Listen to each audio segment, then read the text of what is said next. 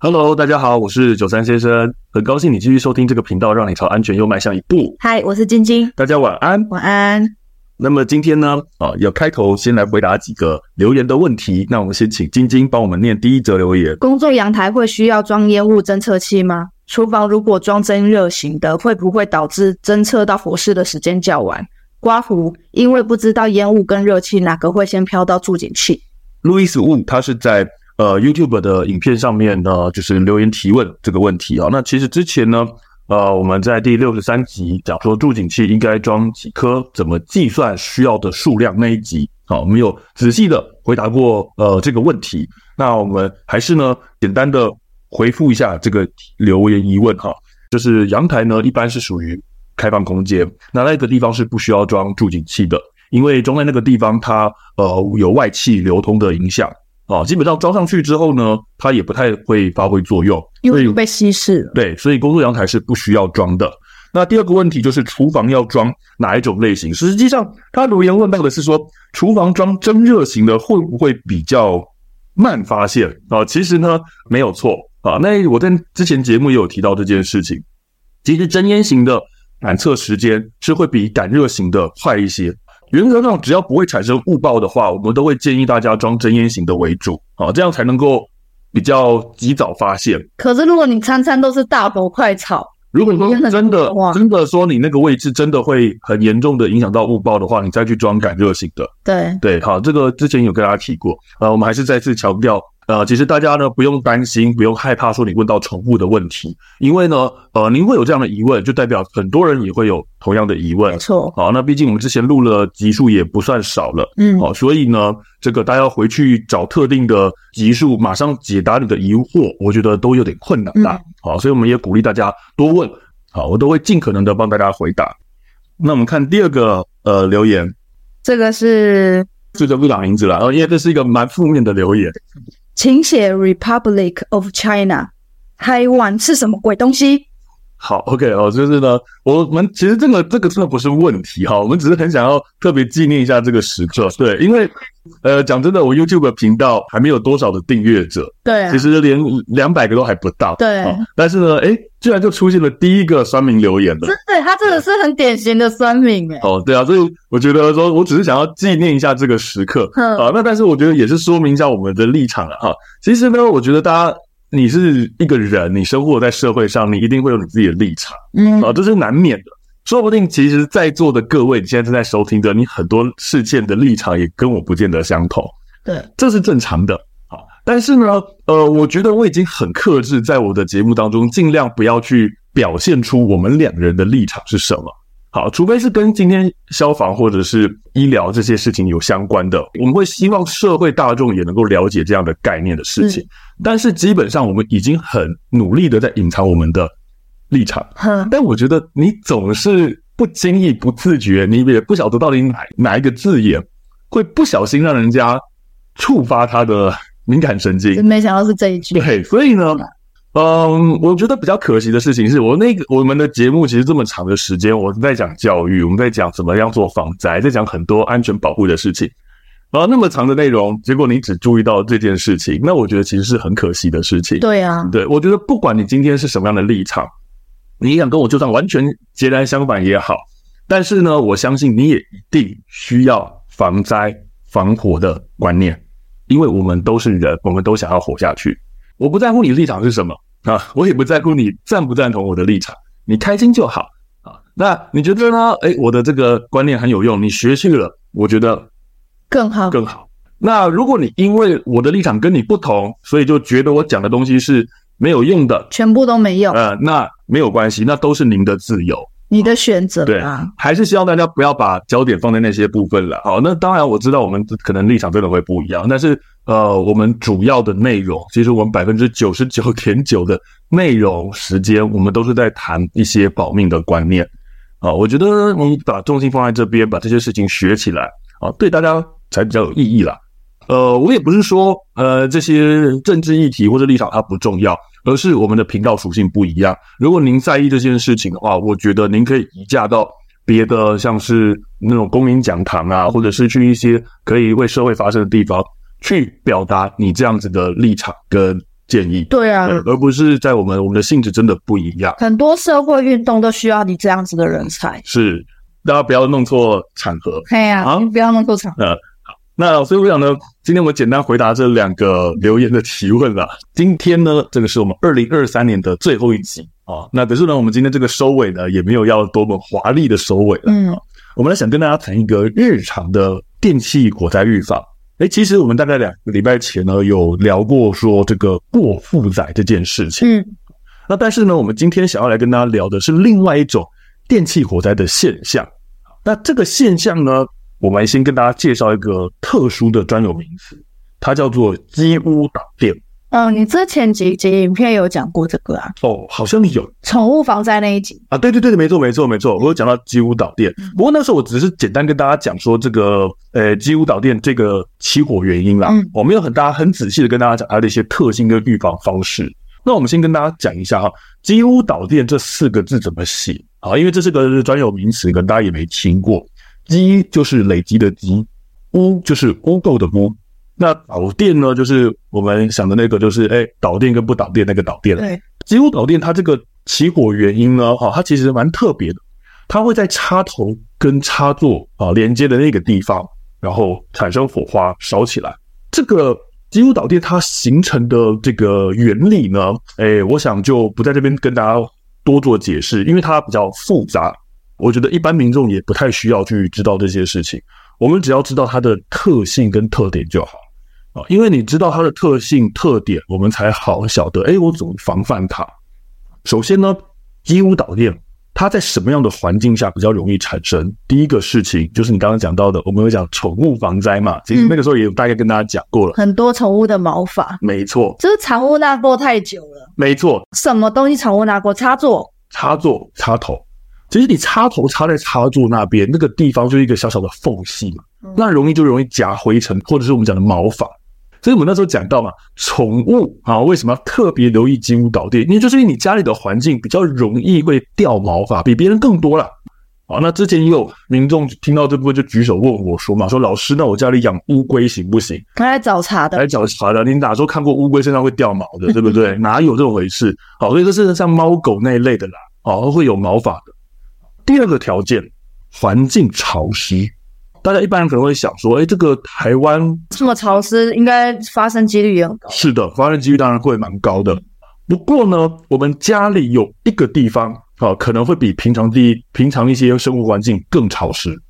浴室嘛，没错，浴室、厕所，又在台湾，又是浴室，没错。潮湿。如果你家里又有养宠物，哦会掉毛的宠物，嗯哦，那你这个可能就要特别留意了嗯，啊，因为呢，机屋导电的这个好发环境，你全部都有。好，那有些人想说，哎，我浴室、厕所会有什么电器设备？有啦，还是有可能的。嗯，对啊，有些人习惯可能电动刮胡刀刀充电嘛。但我就习惯在浴室吹头发，对啊，哦，我们就把吹风机就留在浴浴室里室面。对，那甚至有些人现在家里有免治马桶，哦啊，免治马桶要插电嘛。尤其是冬天一定得擦，哎，冬天的时因候为很冰哎、重要，对不对？每次要蹲厕所的时候呢， 尤其冬天，别人跑去蹲厕所的时候，你大概就大概过个五秒就会听到有人啊惨叫的声音。对，所以免治马桶现在也是很多人家里有的东西，对，就已经堪称就是必备的。对必备的。然后它又出现在厕所、浴室、潮湿的地方，这些环境就是呃灰尘多、毛发多、潮湿的环境，容易产生极屋导电。那极屋导电它在发生的时候呢，它有几个特别的特性，跟一般人所认知的电气火灾啊，可能有点不太一样，很独特的地方。所以这是我们要今天把极屋导电特殊特别拿出来讲的原因。好，首先第一件事情，它是只要电器设备的插头插在插座上面，即使我这个电器设备不是在运转中，电源是 off 的状况之下，它也会发生。可是怎么会？因为电器就是没有在运转啊。哎，这个就是它很特别的地方。你的插座啊，其实就算我今天没有打开电器在运转，其实插座那边还是在通电的。对，如果说你今天插座没有在通电的话，那你想想看，我们怎么会讲说小朋友不要去玩插座呢？对不因为对？啊它触电对，所以它插座本身就还是在通电状况。也是呢。所以你今天插头插进去之后，电器设备虽然没开，可是其实那边还是通路的状况。而这个就是造成机屋导电的一个触发的原因了。今天它很特别的一件事情，就是我电器设备就算没开，它还是会发生。所以有些人就觉得很奇怪啊，说：“哎、我出远门呢、为什么家里会发生火灾？嗯然后火掉，最后说我们是电器火灾，我家里就明明没人啊呐、我就没有人在用电器设备啊，怎么会呢？”各位，其实这是正常的，有可能的。如果你插头都没拔的话，没错，机屋导电是电器火灾的一种，好，而这种情况它是你完全不使用电器，它都会发生。跟我们之前讲过负载是两回事，因为过负载是正在用电器，非但常是机屋导电是没有在用电器，它只要是在通电的状态下，它就是会起火。是的，它即使不用电器，插头插着就有可能发生。机屋导电呢、你要预防它的最好的方式就是不用不插。电器设备只要使用完了，没有再使用，就把插头拔掉，杜绝它可能发生的机会。呃，你应该也是跟我结婚之后才养成这样的习惯。对啊，我以前是所有电器全部都是二十四小时，台灯啊、音响啊，什么都是。是我知道，因为大部分人的习惯是这样。对啊，因为你要去弯腰拔插头，或者是要举手拔插头这件嗯事嗯情嗯，很烦欸呢、是，可是这就是我自己龟毛。嗯哎，我就我就会养成这种习惯，我自己是这个习惯，我以前在家里就是这样子，后来我就把这个习惯也带给你，嗯，所以我们现在呢，不只是要出门哦，哦，我们是甚至晚上要睡觉的时候，我都会把电脑啊、台灯啊、呃、电风扇之类的插头拔掉。那我们睡觉起床之后呢，我也会把卧室的插头通通都拔掉。甚至我们已经天气变凉了，我们就会把冷气的插头也拔掉，没错，就整季就是不要用。整机就没有再使用它了。所以这是一个杜绝它最好的方法。好，那有些人会想说，哎，可是我们之前不是有讲到有保险开关吗？跳电那个，对，过户的时候会跳电保护你嘛。嗯，各位，那这就是金屋导电它第二个很特别、很特别的特性了。金屋导电它发生的时候，保险开关是不会有任何反应的，因为保险开关的原理就是说我今天出现一个很异常的大电流通过的时候，保险开关会跳起来。嗯可是机屋导电它在发生的过程，它不会产生这个所谓的大电流，嗯，所以保险开关完全不会有反应。你不要太依赖保险开关，除了保险开关可能会疲乏之外，这也是原因之一。机屋导电这个起火原因，它是完全不会触发保险开关的，所以你不要想说，哎、我今天保险开关没有跳掉，我就不会发生火灾，没有哦，这也是机屋导电它特别的地方。哎、我觉得是它就是很像肝癌，就是沉默的杀手。沉默杀手哦，对啊，它就是平常都不会有事，嗯，对，但是等到你发生的时候，它已经就是来不及了，很严重，对，很严重。而且它没有神经警讯，对，它没有神经紧去，它也不会痛，哎，真的平诶常也不会怎么样。很有道理耶。所以机屋导电是电器火灾中的肝癌，啊我觉得这比喻真棒。我下次可以这样称呼机屋导电就是电器火灾中的肝癌真的，哦，一发生，哎，可能就已经是烧起来了，对，而且没有警讯的，嘿啊，哎。哦，所以讲到这边，大家就会发现说，哦，它这个真的很特别，跟我们的一般印象、电器火灾印象可能不大一样。那我们刚刚讲到，它要防范的话，就是不用不插。可是这会出现一个另外一个很大的问题啊，就是我们有些电器设备不能够拔插头啊，例如说像冰箱，对呀、冰箱一年三百六十五天，对它拔的是会出人命的。冰箱只要有一天停电，哇，我们就紧张的要命了。对冰箱一天不能没有电，那这些怎么办？哦，有些人就会觉得说，哎、真的有那么严重吗？我也是过了好几年都没有拔过，也没事。我觉得应该是说，你平常不会发生，那就是真的不会发生。嗯但是当发生的时候，其实它造成的损伤其实是很大的。没错啊，其实这就是预防的概念。嗯，你没有发生，不代表它不存在。就跟买保险一样啊，嗯你想对说有这么严重吗？我有那么倒霉吗？我也是这样子一直用啊，对不对？对呀、各位，可是就是你经不起那一次的机会没，错。只是今天刚好都发生在别人身上，没发生在你身上，所以你就觉得说好像没那么严重。真的只要一次诶、一次对就是人财损伤。没错啊，所以像这种情况要怎么办？我们家里的规矩就是这样，我们家里有一些电器设备，啊，像冰箱，嗯，像我们的这个饮水机，嗯像我们的洗衣机，对我们都是定期检查。对，洗衣机是有用才擦啦，哦，对啊，我们家洗衣机是有应用，该是我们那个热水器啦。对，热水器是二十四小时都在擦对着这样。那我们就是定期检查它，嗯因为这就会牵涉到肌肤导电的第三个特别的地方，它是一个长期缓慢的过程。嗯它发生的过程其实是慢慢累积、慢慢累积、慢慢累积，累积到了一个临界点，它才爆发变成火灾。所以几个月或几年会发生这件事情。如果假如说你插头一直都不拔的话，是这时间很难抓。很难抓，但是它是个长期时间，所以你只要定期检查，好，你一定有机会在它发生之前发现到，并且拦阻它。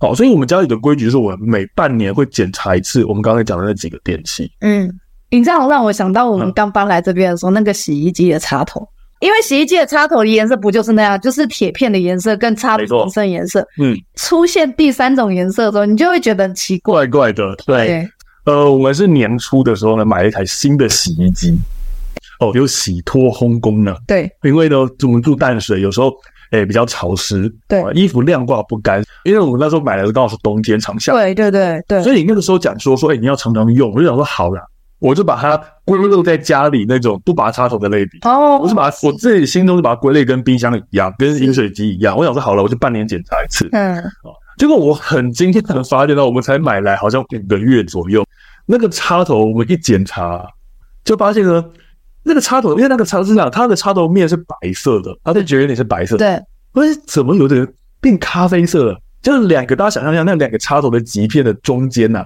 变成咖啡色了，对，我就觉得怪怪的，不是插头本身的颜色。也不是它本来颜色对。好，那我就想说，不是吧？这个样子看起来，我怎么感觉跟几乎导电的所有特性通通都符合？只是很淡，对。然后呢，我那个时候就跟讲说，我我说，我觉得这边有点怪怪，有点问题。我嗯不，知道是洗衣机的问题还是我们插座的问题。对，然后我就跟你讲说说，好，我们本来说半年检查一次，那个增加检查频率，嗯改成每个月检查一次。结果呢，下一个月再检查的时候，哇，画的更严重了，然后吓一大跳。我想说，哇，原本它那个就是淡淡的咖啡色，你要仔细看才看得出来。嗯结果现在是呢，你一拔下来很明显就一片我那时候其实有想说，我每次洗衣服的时候，我我我要把插头嗯就瞄一下，这样对常常会忘记，就导致于就下个月你才看到我，才发现。然后就已经有点就深咖啡色。对，就是我觉得说再怎么样，一个月之内恶化成这样，实在是太太奇怪了。对啊，因为洗衣机是嗯全新的，没错。然后呢，因为我们那个插座呢，旁边刚好另外一个插座，我们插的是我们的那个热水器，对，所以呢，我就想说，那我看一下热水器的状况。嗯，结果拔下来发现，诶，热水器插座又没这个事情，所以我就想说，难不成是我们洗衣机的问题？换洗衣机有点心疼，我在刚完我，们先换插座。好，因为呢，那时候我们就联络房东，请他找水电师傅来换那个插座，我们把插座换掉。嗯，好，然后插座换掉之后呢，换了一个新的插座。好，其实当时他把插座拔出来，我就发现应该真的是插座问题了，因为他插座拔下来之后啊，它后面的一些塑胶部件的零件呢，已经很多地方变形了。哦，它里面还有塑胶的东西啊，对，就是它的一些零件已经融化变形了，所以很显然那个插座里面的确有异常发热的情况。可是怎么会这样？不知道，可能是年久失修生锈了，嗯任何原因我不晓得。嗯哼所以呢，我们就请水电师傅换了一个新的插座。然后换了新插座之后呢，我们就继续使用了。嗯，然后呢，因为呢，我们也不确定是不是真的插座的问题我，们就照相，我们还是一样一个月检查一次。对，照相啊，一个月嗯检查一次，这个确定找到原因了，那嗯那个洗衣机没事，是插座出问题。 对，没错。所以奉劝大家，那个插头，如果你是有常插，嗯，或者是每天都在用的家电，我觉得插头瞄一下，对哎。所以呃，我觉得就像这样，我们分享这个经验给大家知道。我们当时如果没有这样定期检查的话，我觉得不知道哪一天我们的卧室阳台就会烧起来。嘿呀、真的，因为阳台就在我们主卧外面，对，对啊，如果今天你有定期检查，就像我们这样子，你一定能够发现得到它。它不会说我今天插下去，明天马上烧起来，它是一个过程，你一定可以在当中发现到异常。而我们讲的检查上面发现到的异常，你发现到像我们刚刚讲的有变色，甚至严重一点已经有焦黑、碳化、变形，反正不是一个正常插头该出现的情况，你都要留意一下，嗯，要么换插座，要么换插头。对，如果检查一下，他就说：“哎，没有事情，建议各位做一个保养，你拿个干的布嗯把它擦拭干净。哦，就是有粘在上面的灰尘毛发，就是把它擦掉，是的，啊，去减少它的灰尘，不要用湿的啊，因为你刚刚讲过了，其实潮湿它会让它加速机屋导电，嗯，所以就用干布把它抹拭干净，把上面的灰尘毛发给弹掉。那这样子检查，确定没问题，做这个保养，再插插回去使用，你这样子才比较不容易发生机屋导电。我、哦、插头还需要保养的，是的、啊，是的、啊，让大家知道一下，其实定期检查也很重要。如果你真的没有办法，好像我们做到那么极端，就是我插头设备不使用我就拔插头，那我会建议大家你做定期检查。啊，我们家里的做法是，呃，能拔的我们就拔。对啊，少数真的不能拔的，我们就把它记录下来，改成定期检查。对，同时呢，也让大家知道一下，其实延长线也有可能另外一种麻烦的地方，就是有些时候是我们的插座藏在像大型家具的后面，嗯，像电视机后面。对，啊，你其实不是那个电器设备不能拔，而是它的插座位置让你不好拔，很难拔。我们就会用延长线把它接出来。啊，让你方便插插头。那这个时候呢，就会变成是你可能会一个不小心忽略了，忘记了哦，原来你这个书柜啊，你这个电视机柜后面原来还有一个插座，所以你可能会因此不小心漏遗漏了检查那个插座。所以要清楚自己家里的插座有几个，然后在哪里。是的，没错。好，所以呢，我们讲到说延长线可能啦，会让你不小心忘掉你有某些插座，这还是请大家注意一下。你要了解一下你家里到底有几个插座，好，到底有哪些电器是一直接着插头的。好，所以我想呢，呃，这是今天让大家了解一下我们的这个比较特别的起火原因——机屋导电。今天好是真的是我们的二零二三年的最后一集了。就是先祝大家新年快乐，嗯、然后要去看烟火，记得要戴护目镜，不然就戴个眼镜啊！对对对，提醒一下，上个礼拜跟大家讲过了，已经预告过了。呃，希望新的一年呢、啊，哈，继续跟大家分享这些安全观念。我们平安的度过了二零二三年，好，希望下一年二零二四年呢，我们能够继续的平安下去。那我想，我们今天呢，就跟大家分享到这边，预祝大家新年快乐！大家新年快乐！好，那希望今天的分享内容对大家的安全有所帮助。那如果各位有从这一集获得收获的话呢，请给我们五星好评或者是小额赞助，对我们都是非常大的鼓励。也欢迎多多提问，我们会依你的问题当做下一次的主题。如果想看精华影片的话，请上 YouTube 搜寻“九三先生”并按下订阅。